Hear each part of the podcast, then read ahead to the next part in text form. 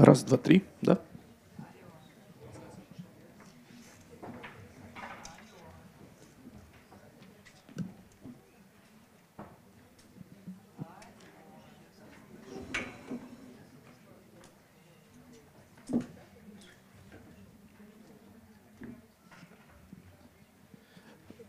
Добрый день, дорогие друзья. Э, мы начинаем сентябрьские диалоги. Спасибо огромной Высшей школе экономики, которая нас снова э, принимает в своих стенах замечательных.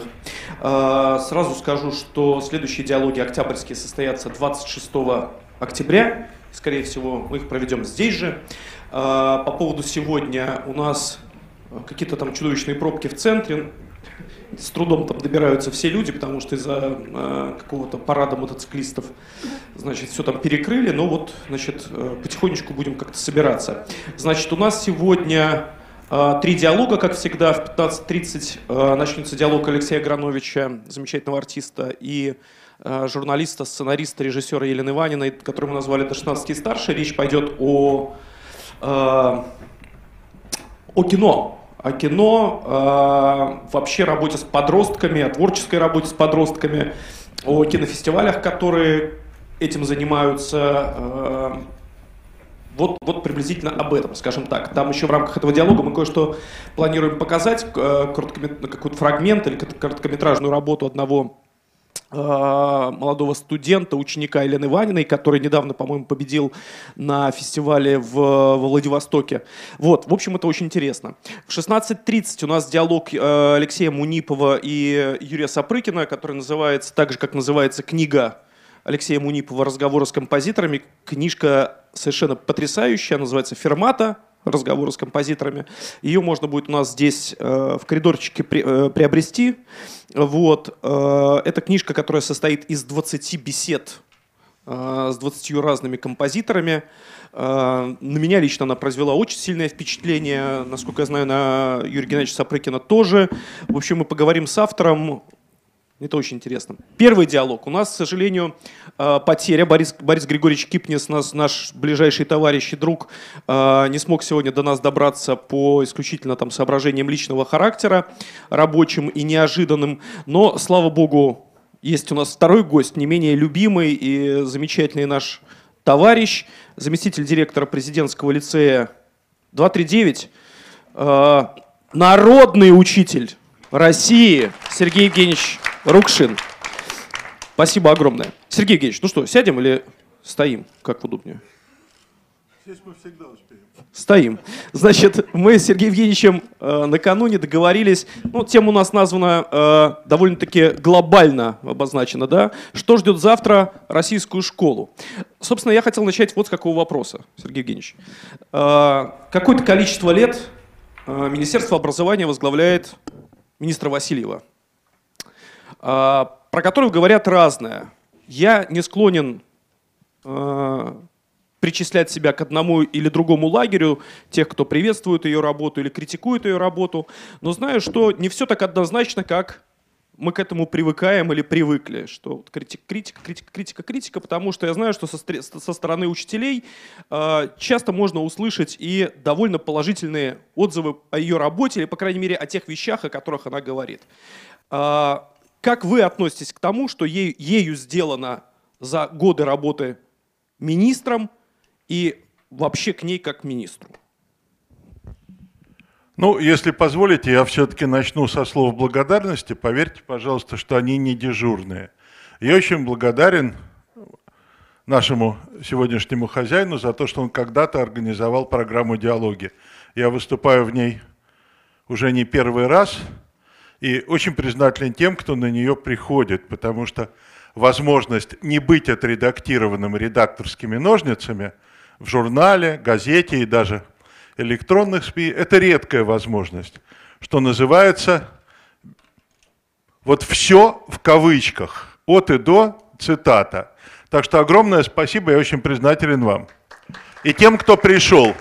Потому что интерес к проблемам образования обычно возникает, когда министерство или кто-нибудь объявляет огромный грант под освоение разработки основных направлений, возможных реформ, в силу которых будет все лучше, лучше и лучше. До реформ дело, слава богу, иногда не доходит, деньги просто разворовывают, и это иногда хорошо, потому что бывает хуже. Во-вторых, я хочу сказать, к сожалению, здесь нет уважаемого коллеги Кипниса, с которым я ожидал поговорить. С ним очень приятно я это только видел, никогда не участвовал в диалоге лично. С ним очень приятно говорить, потому что он относится к замечательной второй категории оппонентов. Оппонент вообще вещь тяжелая, и любая дискуссия бывает двух видов. Первое, где надо обязательно победить оппонента в споре. Вот. Ради этого можно делать все, что угодно, переходить на личности – э, выполнять клоунские трюки. Я хорошо этому обучен, поскольку не люблю публичной политики, но иногда в дискуссиях об образовании и науке меня вытаскивали. А вот он относится к числу оппонентов второго типа, которые считают, что оппонент в споре – это не враг, которого надо победить, а друг, с которым вы вместе пытаетесь выяснить истину. Поэтому я, если позволят хозяева, я приветствую, если меня будут перебивать, задавать вопросы, помимо вопросов организатора. В общем, давайте попробуем поговорить в живе. Теперь, извините меня за предисловие, а вот теперь по поводу Ольги Юрьевны Васильевой. Был такой старый советский анекдот про то, как же плохо у нас готовят школьников на физкультуре. И на лыжах бегают плохо, и плавают плохо. Ну вот смотрите, вот этот проплыл 2 метра и тут же утонул. Этот 5 протянул. Не умеем совершенно учить детей плавать, да и плавать в серной кислоте трудно. Вот примерно так же я могу оценить деятельность Ольги Юрьевны Васильевой. Когда-то, в молодые годы, я увлекался философией, и меня учили двум вещам. Как оценивать человека – есть разные этапы принятия решений. Первый этап – это намерение. Второй этап – поступок. И, наконец, третий этап – это результаты этого поступка. Так вот, как судить? Как там мама говорит нерадивому ребенку? Да мне плевать, что ты хотел, ты посмотри, что ты наделал. Вот давайте все-таки задумаемся, что же характеризует личность и желание что-то исправить в ситуации. И вот я привык думать, что в первую очередь надо судить по намерениям, а не по поступкам. А во вторую по поступкам, а не по результатам. Потому что в каждом звене этой цепочки мы видим влияние обстоятельств, других людей, противодействующих факторов и так далее. Вот оценивая деятельность Ольги Юрьевны, я и хочу, как и вообще деятельность любого руководителя, я хочу призвать посмотреть на ситуацию непредвзято. Давайте мы вспомним, в каких обстоятельствах она пришла. Почти 20 лет непрерывных реформ образования. Повсеместное закручивание гаек. В 90-е годы учителям платили очень мало, но зато не ограничивали свободу. Я вспоминаю 90-е годы, как в обеих своих преподавательских ипостасях, я еще помимо упомянутого, все-таки действующий преподаватель, но и вдобавок профессор педагогического университета, я учу этих самых будущих учителей. Дети, которые шли в педагогический институт в 90-е годы, понимали, что у них будет маленькая зарплата, но приходя на практику, они ощущали свободу творчества. Сейчас они понимают по-прежнему первое, но приходя на практику, они видят школу, после которой большинство из них не хочет идти туда работать. Тяжелое наследие в виде реформы науки. Говорить о реформе Российской Академии Наук проще всего ровно тем же анекдотом. Тяжело плыть в серной кислоте. Даже не на скорость, вообще доплыть тяжело. Реформы были весьма и весьма непродуманные. В частности, и тут я должен упомянуть Высшую школу экономики, в частности, долгие годы реформами образования идейным багажом руководил Ярослав Иванович Кузьминов, создатель и ректор Высшей школы экономики. Поскольку я много раз говорил ему то, что сейчас скажу в глаза, писал в своей образовательной публицистике, я не стесняюсь, повторю это и сейчас. Всеобщий одобрямс, который он организовал, был очень искусен. С одной стороны, он выдвигал идеи реформ как сопредседатель РОС-РО, Российский общественный совет развития образования. С другой стороны, как председатель комиссии по образованию общественной палаты Российской Федерации, он от имени общественности их одобрял. Ну что тут можно сказать? Ну эрудиты должны вспомнить знаменитую поэму Теркина «Теркин на том свете». Это будто бы машина скорой помощи идет. Сама режет, сама давит, сама помощь подает. Вот реформы предлагаем, а потом их одобряем. Ни разу ни один итог реформ не был проанализирован.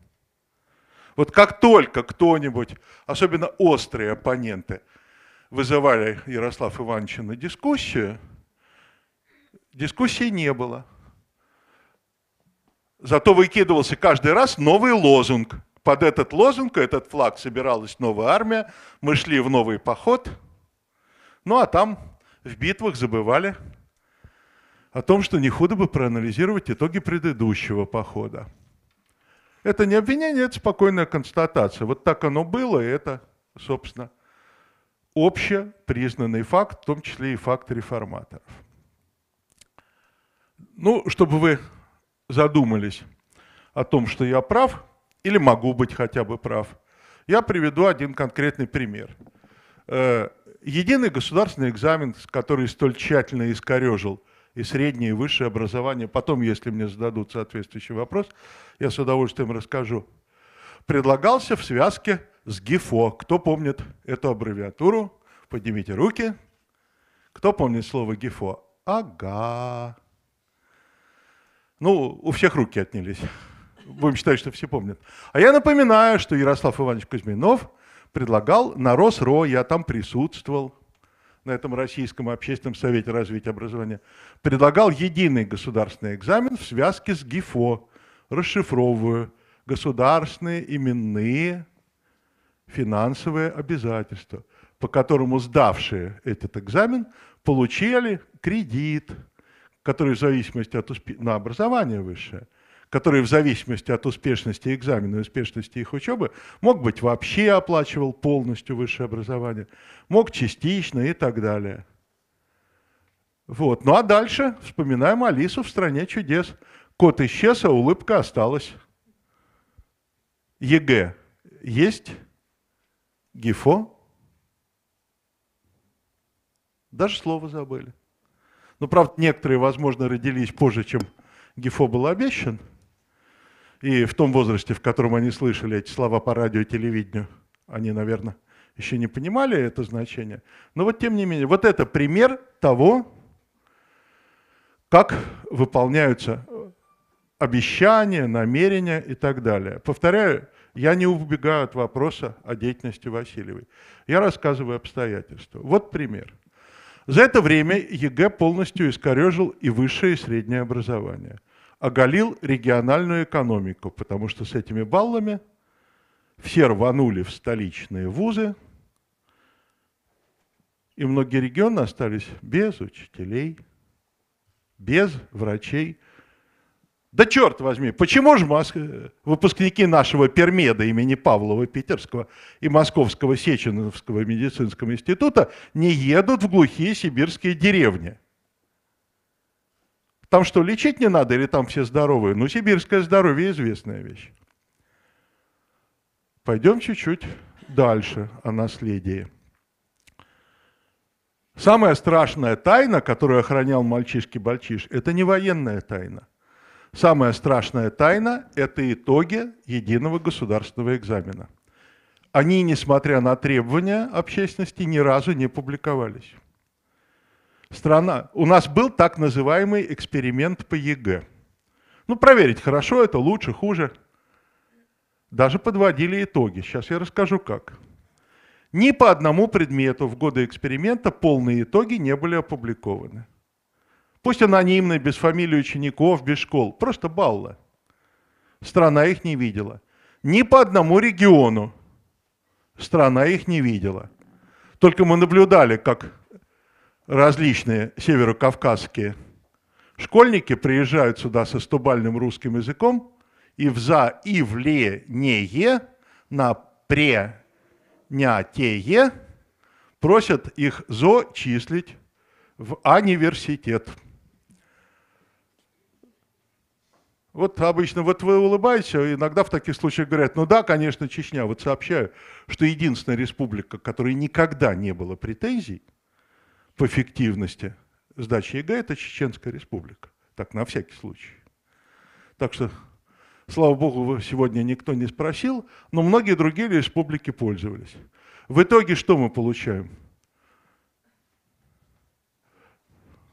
История из жизни – я надеюсь, она вас повеселит, поскольку касается не вас, а не ваших детей. Лежу я в больничке, с утра мне предстоит диагностическая операция. А вечером мне полагается сделать уколы, поставить капельницу, померить пульс. И приходят ко мне два медсестра. Мальчики после третьего курса, у них сестринская практика. И начинают при мне обсуждать, где пульс, как мерить. Вот вы смеетесь. А у меня, повторяю, с утра диагностическая операция, мне не весело.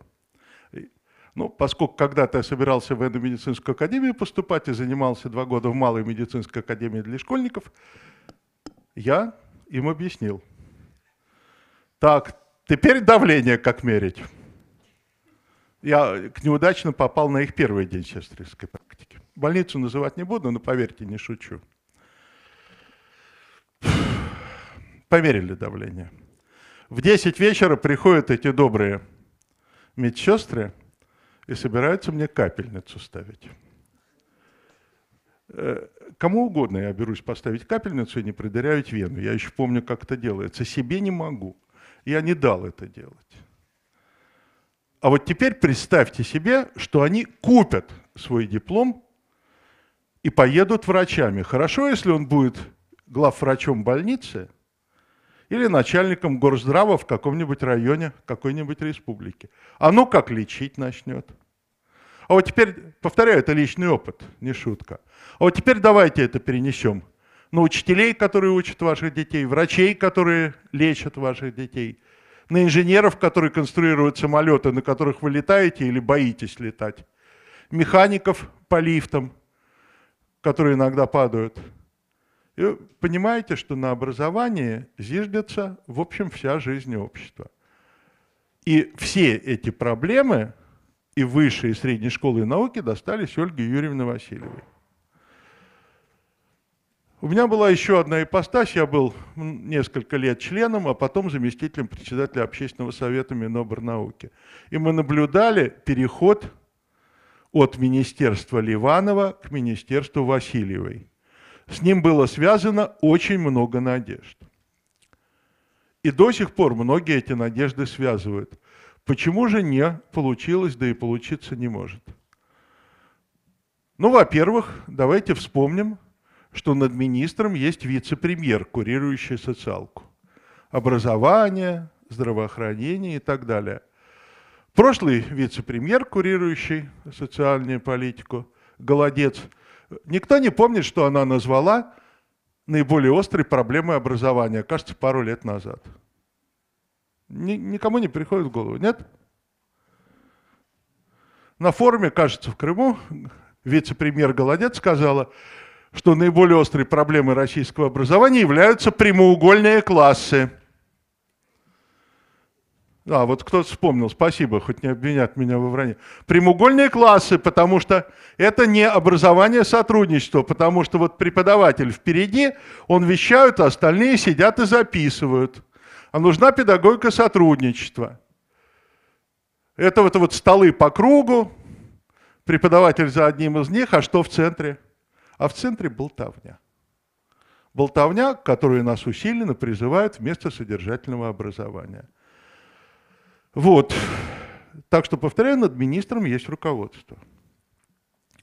У нас над вице-премьерами есть премьер, Есть советник президента по вопросам образования и науки Андрей Александрович Фурсенко, который, кстати, год назад помог решить одну из наболевших проблем, как бы его ни ругали, и который очень не любит, когда его обвиняют в том, что он внедрил и придумал ЕГЭ. ЕГЭ ему досталось. Досталось от министра Филиппова. Вот это предисловие, может быть, оно затянулось, но оно совершенно необходимо. Год назад, с небольшим в мае 2018 года, министерство разделили на три органа. И мы получили трехглавого змея Горыныча. Минпрос, на котором сидит Васильева, который занимается средним образованием и специальным образованием, условно, колледжи и техникумы.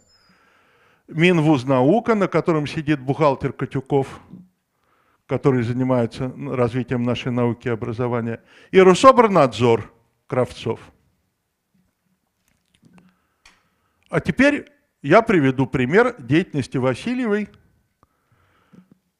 Давно очень многие, ваш покорный слуга в том числе, говорили, что надо наполнить стандарты содержанием истерические вопли компетенции, креативность и прочие какашки, там четыре, кажется, на букву К, кашки, вот, креативность, коллективизм, еще что-то, это все очень здорово. Беда в том, что компетенция – это знание, где находится нужная информация. Ну, если наших школьников еще учат литературе, то они обычно помнят, откуда цитата, а географию пусть извозчики знают, да? Митрофанушка. Ну так вот, давайте заметим, что госпожа Простакова была замечательным продуктом нынешней системы образования. Она обладала компетенцией, она знала, где находятся нужные знания, куда ехать. Вот извозчики знают.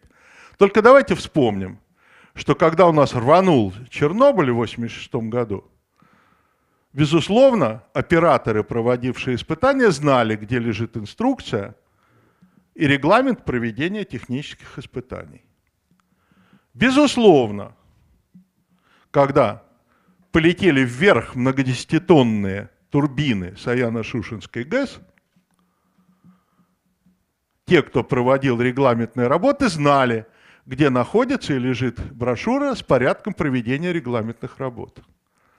А вот вы ляжете на стол к хирургу который точно знает, на какой помнилке стоит учебник «Анатомия Привиса» и, дву... и четырехтомный атлас Синельникова по анатомии. Или вы предпочтете, чтобы он знал, когда он возьмет нож и начинает делать разрез, какие сосуды, нервы и органы он... Нужны примеры? Да не нужны, я думаю, поверите. Нужен четкий набор базовых знаний. На нем надо строить креативность, творчество – когда-то во время реформы советского образования 60-х годов его четко назвали фундаментальное ядро образования. И от фундаментального ядра не уйти. Так вот, Васильева предложила вернуть в наши стандарты образ... образования содержание. Не примерные программы, не направления, никакой маниловщины, как там, следить какую-нибудь этакую науку.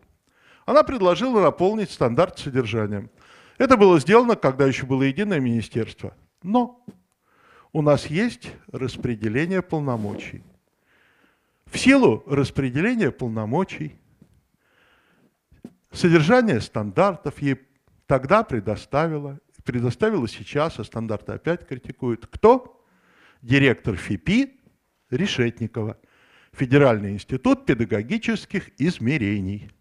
Кому подчиняется ФИПИ? Рособорнадзору Кравцова. Как можно обвинять Васильеву в прессе, если знать все это, в том, что у нас сырые и плохие стандарты? У меня не повернется язык. Хотя, если кто-то следил за моей образовательной публицистикой, моя карьера не задалась так долго и прочно, что я, в общем, не очень боюсь сказать то, что думаю реформах нашего образования. Именно поэтому отвечая на вопрос, я отношусь к деятельности Васильевой с уважением по намерениям, но, к сожалению, должен констатировать, что совершенно невозможно из соображений порядочности осудить ее за то, что результаты не достигнуты. Вот это честный ответ на этот вопрос, он, может быть, затянулся. Я еще приведу один пример, который характеризует деятельность руководства. Вот недавно Котюков издал приказ Министерства науки и высшего школы, который обругали во всей стране о наведении порядка в общении научных работников с зарубежными учеными. Там не призывали, как моряков в порту в советское время, ходить не менее чем по трое, и каждый писал объяснительную заместителю командира корабля, как он называется, э, забыл уже, э, так сказать, с тем, кто что делал в городе и что говорил с иностранцами. Я просто приведу пример. Очень здорово. Выбалтывать тайны, несомненно, не стоит. И заметим, что как ни ругали, но я посмотрел на этот приказ, он очень сильно напоминал правила общения с зарубежными делегациями для сотрудников нашего питерского знаменитого физико-технического института имени Йофи Фистеха. А вот теперь, ну теперь я, извините, процитирую Евангелие, слегка изменив святое соборное послание апостола Иакова. «Покажи мне веру твою из слов твоих, а я тебе покажу веру твою из дел твоих». Показываю. Для того, чтобы получить дополнительное финансирование по программе 5 в 100, попадание пяти российских вузов в сотню рейтинга ведущих вузов мира, мы даем мегагранты вузам, а также даем другие гранты на развитие.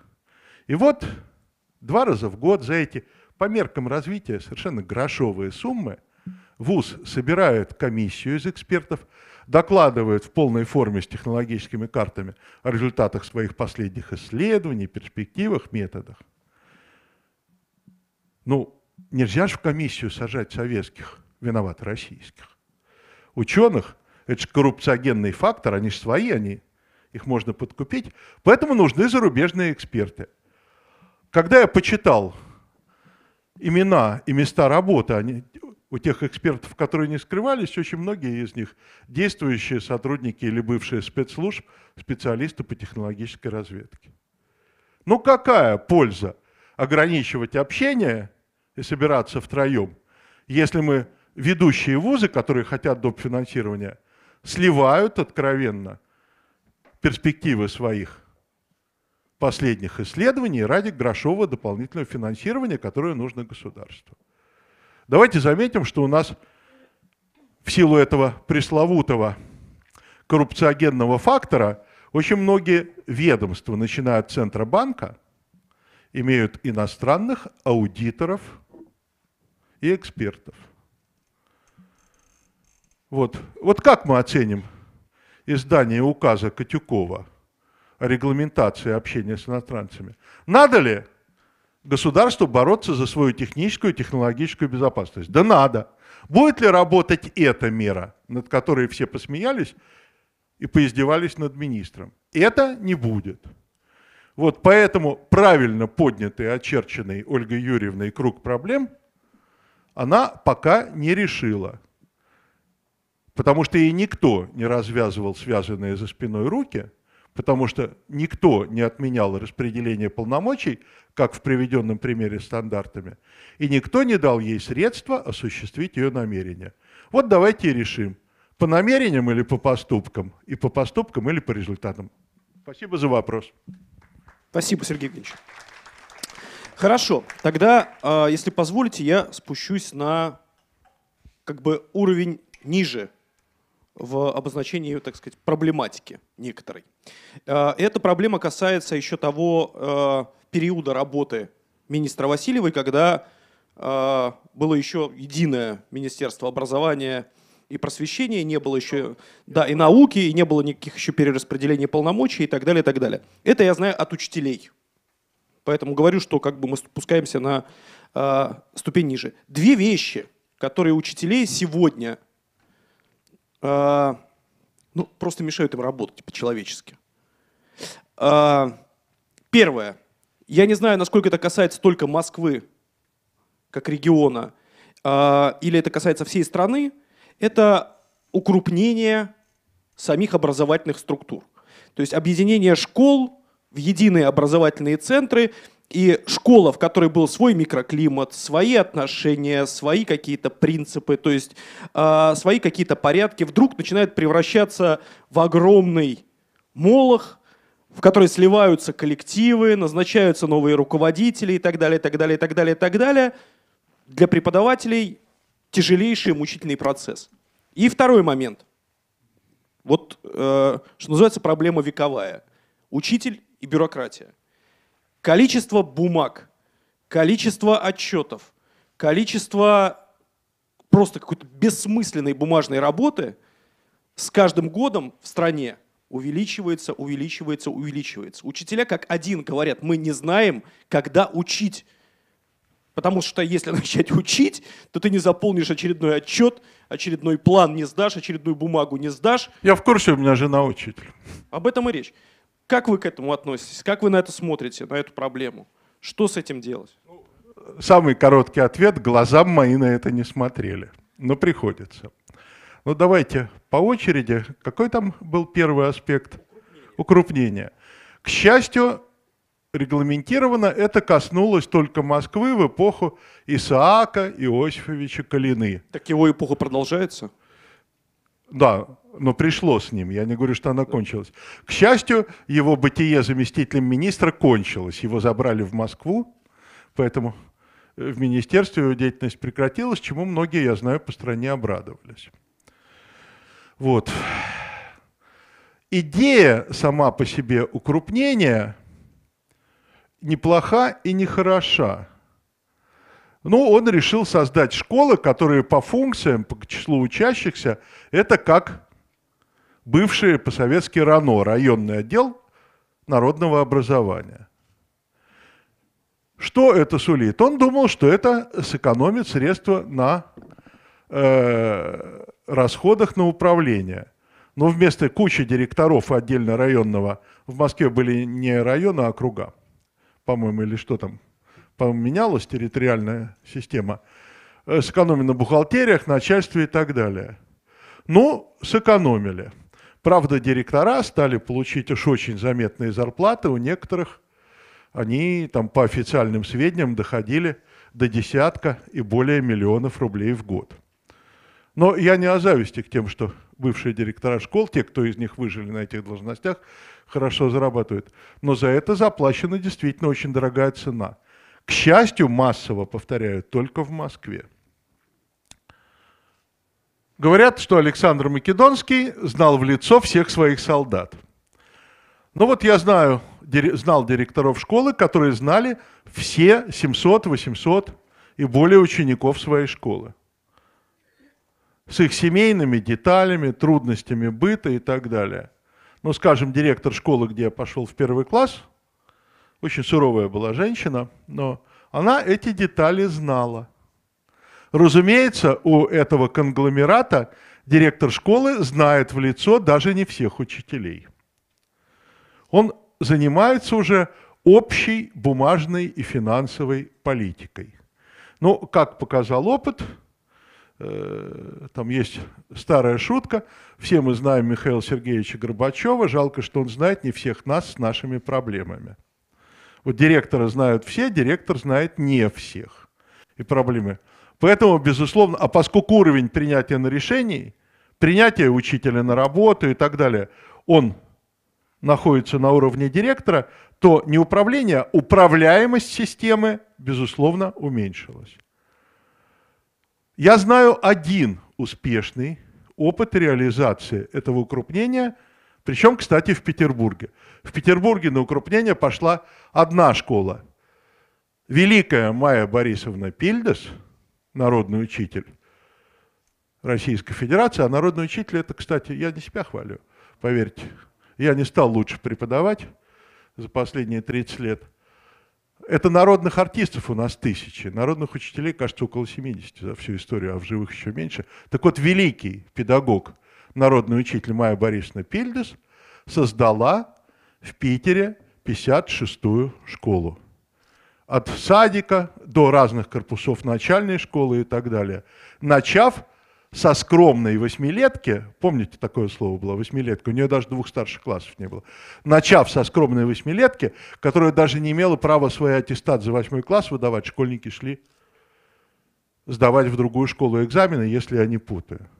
Но это нужен был талант, лидерские качества и мудрость Майи Борисовны Пильдес. Потому она и велика.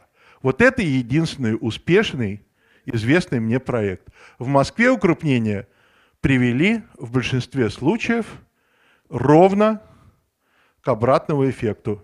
Бухгалтерская экономия привела к потере управляемости.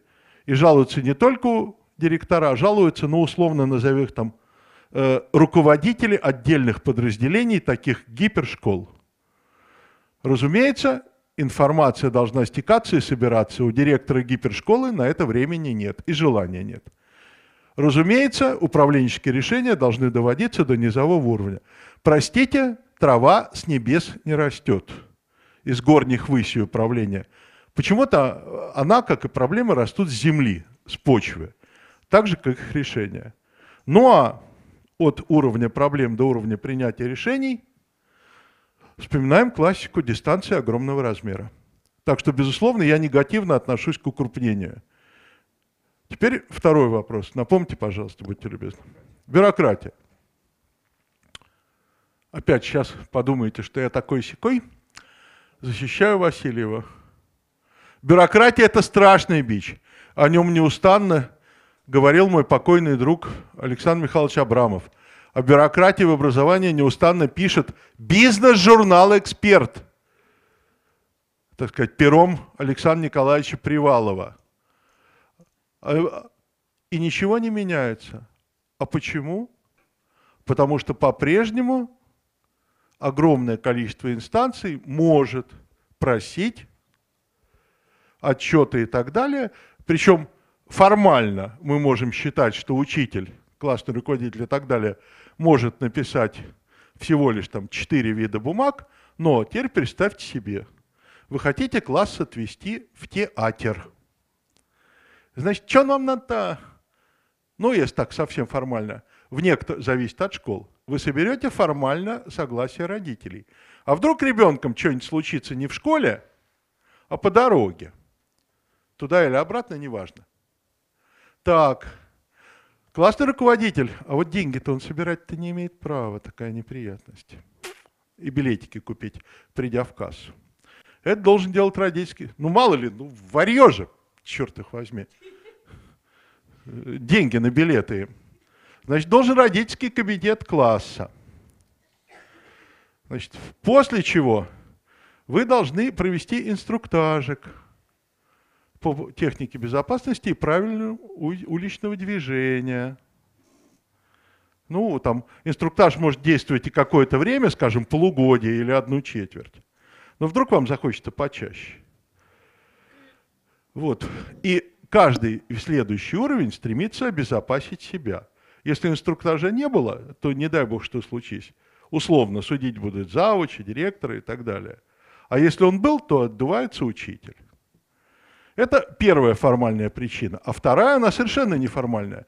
Простите, упомяну тот же Рособорнадзор.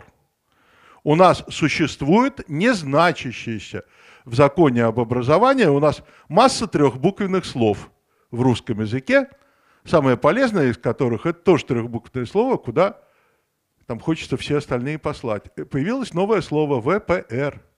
Всероссийская проверочная работа. Их нет в законе об образовании. Но в некоторых школах на ВПР по разным предметам уходит, как уже жалуются, до 1 шестой учебного времени, а каждая ВПР, она ничего не учит, просто присылают сверху. Понимаете, если раньше для того, чтобы присвоить учителю категорию или написать характеристику, там условно завуч мог прийти, посидеть на уроке, и по итогам урока написать. А теперь нужно проанализировать успеваемость, отсутствие или наличие жалоб родителей, объективность жалоб родителей, так далее, так далее, так далее. Так вот, вот так же ВПР. Вроде как их надо писать, иначе побьют учителя, директора, зафрано, кого-то там. Вроде как. Это всего лишь тестирование, на каком уровне наше образование. Но попробуй напиши плохо, хуже, чем соседняя школа. Вот, поэтому появились ВПР новые и так далее. По ним появились отчеты. Как в старших классах по некоторым предметам уже нет уроков предмета, математики, физики, неважно, а есть подготовка к ЕГЭ. Теперь вместо прохождения учебного материала во многих школах учителей заставляют готовить детей к ВПР, всероссийским промерочным работам. Поэтому страшно не только наличие бумаг, но обрастание системы образования нецелевыми нагрузками. Кстати, для справочки ВПР это не Васильева, это Рособорнадзор имени Кравцова. Ответил? Спасибо, Сергей Евгеньевич. Если у вас есть какие-то вопросы, можете поднять руку, я подойду к вам с микрофоном. У меня есть еще вопросы, но давайте мы дадим возможность вам их задать. Давайте. Только если можно, представьтесь и недолго. Не, не меня зовут Альбинос. У меня совершенно конкретный вопрос. У меня в следующем, либо через год пойдет сын в школу. Мне бы хотелось практично услышать, что все-таки ждет среднее образование. То есть э, с точки зрения такого взгляда в будущее, есть ли какое-то, э, какая-то программа работа среднего образования? Сейчас э, в будущее в связи с тем, что э, искусственный интеллект, например, сокращение рабочих э, людей, рабочих мест, да, сейчас в этом году уже активно. И есть ли какая-то работа наперед в средних школах, в силу того, что повышать навыки, soft skills детей, какие-то креативные какие-то моменты, то, что понадобится в будущем через 10, через 20 лет, например. Если можно, спасибо. Э, спасибо. Тут несколько вопросов, вы их смешали. Жалко, если э, я А вы сами разделите, забуду. Сергей Евгеньевич. А, да я забуду половину. Ну, давайте мы напомним еще раз. Тогда. Старческая память ну, ладно. не так уж хороша. Старческая. Вот. Ну, что вы хотите от бедного пенсионера? Вот. Нет, секундочку, это... Давайте Все. я начну Первую часть Сергей Евгеньевич Soft запомнил. skills да. – это болтовня, я уже сказал что нельзя ребенка сразу учить играть третью часть 23-го концерта Моцарта. Желательно, чтобы нот, ноты узнал. Вот не бывает soft skills на пустом месте. Это может быть только отражение солнца и голубого неба в пузырях на грязной луже. Soft skills бывают, как их называют 4К, я уже назвал. Я не хочу говорить об этих какашках второй раз. Раз. Два. Искусственный интеллект не заменит собственного, даже Грефу. Или его отсутствие тем более. Внедрение искусственного интеллекта, насколько я помню, помеченной давности публикации, принесло Сберу полтора миллиардные убытки. Мы будем вкладывать снова деньги в развитие искусственного интеллекта. Понимаете, искусственный интеллект, я все-таки математик по образованию и программист, это инструмент. Мы как будем ножик осуждать или приветствовать? И сделаем ли мы разницу в ножике в руках бандита и в ножике в руках хирурга, который оперирует? То, что вы сказали, это крайне опасно. Вам подсунули ложные ценности, и вы пытаетесь воспевать вред или пользу ножика. А мы должны говорить об инструменте. Повторяю, этим инструментом Греф пользоваться не умеет. Он признал полутора миллиардные убытки публично. И не оспорил, когда в прессе его в этом обвинили. Раз. Два. Дедушка Крылов говорил, беда, коль пироги начнет печи сапожник, а сапоги точать пирожник. То, что Греф у нас пытается э, руководить образованием, у него там есть Академия Сбербанка и Центр развития образования, вспомним, к чему он призывал. Год назад он призывал закрыть все физмат-школы за ненадобностью. В этом году отменить экзамены и отчетность. Обсуждать инициативы Грефа я не хочу непрофессионалов много, сунуть нос в чужие проблемы, в которых ничего не понимают, желания нет. Заодно я сообщаю, что я не буду оставлять отзывы о работе Сбербанка. Я в этом ничего не понимаю. У меня другая специальность, в которой я профессионал. Это что касается soft skills.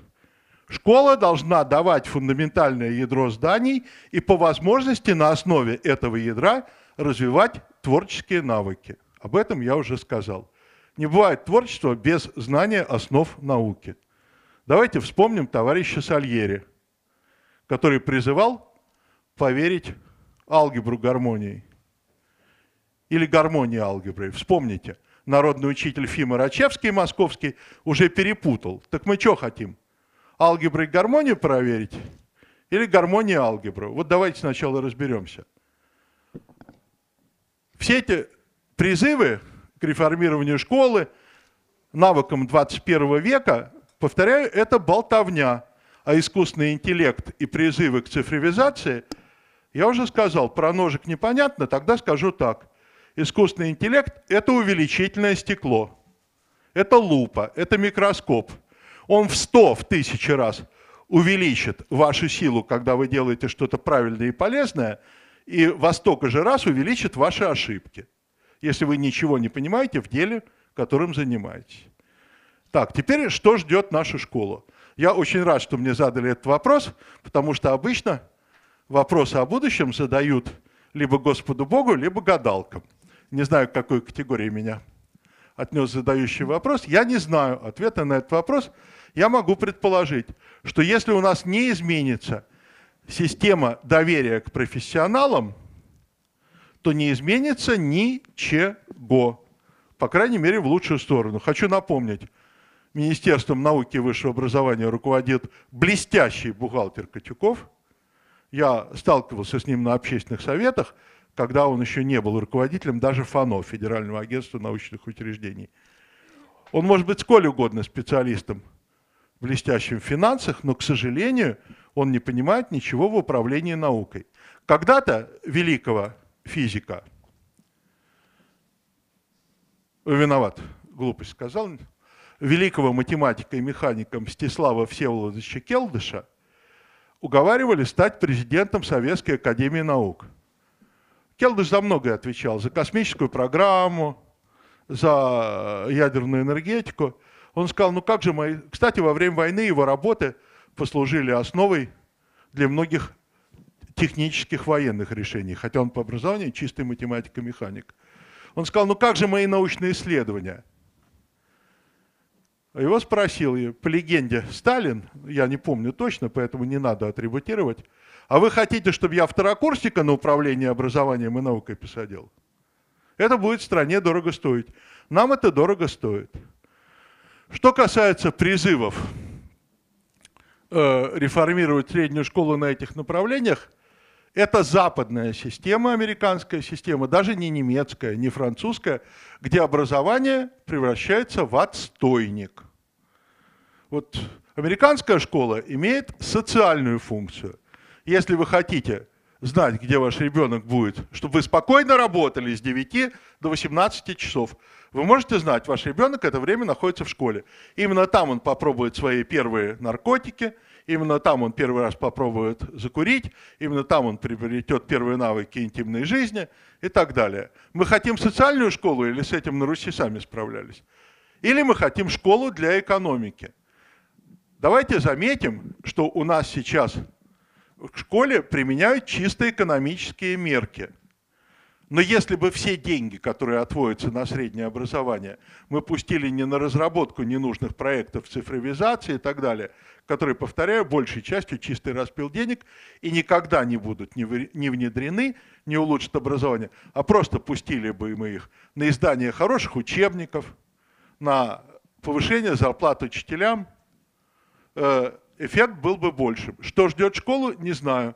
При таком уровне власти – к управлению школой и при таком доверии к профессионалам ничего хорошего. Спасибо огромное. Давайте еще один вопрос, и на этом будем заканчивать, потому что время наше... Я бы на этом хорошо закончил. У нас тема заявлена, что, что ждет российскую школу завтра. Ответ – не знаю. Спасибо. Выходной, воскресенье. Спасибо, до свидания. Да, давайте, пожалуйста. Добрый день, меня зовут Мария, я мать двоих детей, и меня как никогда беспокоит, что же все-таки ждет нашу школу в будущем. Но здесь в разрезе предыдущего нашего э, коллеги, который задавал вопрос, я бы хотела все-таки спросить, как вы считаете, через 10 лет три конкурентных качества как специалиста. Вот что следует, на что нам следует как родителям обращать внимание, воспитывая детей, взращивая их. Три конкурентных качества человека как специалиста на рынке труда и топ-3 профессий будущего. Ваше мнение? Я ничего не знаю про профессии будущего. Это специальный вопрос, который я не изучал. А качество никто не менял. Первое, прежде всего, надо научиться не врать себе. Я не буду призывать быть честными во всей жизни. У меня это, скажем, к сожалению, не получилось. Ну, в какие-то достоинства у меня есть. Я никогда не вру аудитории, я никогда не вру ученикам, потому что мне нужно их доверие. Но в первую очередь надо научиться не врать себе. Это не так просто. И в принятии решений и так далее. И это важно для любого специалиста. Раз. Два. Нужна добросовестность в том, что ты делаешь. Это универсальное качество, которое воспитывается не только в школе, но и в семье. Можно не делать что-то, но если делаешь, делаешь наилучшим образом. Это важнейшее качество для специалиста. И, наконец, третье качество, которое не обладают ни наши управленцы, ни многие наши специалисты. Это честно научиться себе говорить, чего ты не можешь. Профессионал должен понимать, чего он не может. Я беседовал когда-то с одним, увы, покойным, очень хорошим дирижером, которого спросили, а почему ты в зале филармонии отказался от предложения продирижировать с нашим оркестром? Он сказал, этого я не могу. Вот профессионал должен уметь, повторяю, научиться не врать себе, раз, быть добросовестным в том, что он делает, и четко понимать, чего он не может. Все остальное достигается практикой и обучением. А вот это то, что должна вложить начальная школа и семья. Сергей Евгеньевич, спасибо огромное. Спасибо. Спасибо. Я понимаю, что, наверное, я сказал не всегда то, что вы ожидаете, но старался говорить правду. Как Спасибо за вопросы и внимание. Спасибо огромное. Сергей Евгеньевич Рукшин, народный учитель России. Спасибо огромное. Мы продолжим буквально через пять минут. Алексей Агранович и Елена Ванина. Спасибо. Сейчас я вас, подождите, я вас провожу. Я постарался восполнить отсутствие Было роскошное публичное выступление. Ссылку на запись распространю с удовольствием. Жалко, что второго человека не Жалко. Я старался восполнить отсутствие. Да, да, Когда у вас самому с собой тут. Но оставайтесь еще послушать, останьтесь. Дело в том, что э, если он приехал в э, я, к сожалению, на. Я этом. Ну хоть чуть-чуть останетесь? Нет, нет, Не могу, я поеду в постель. Ладно, хорошо. Спасибо, доброго здоровья.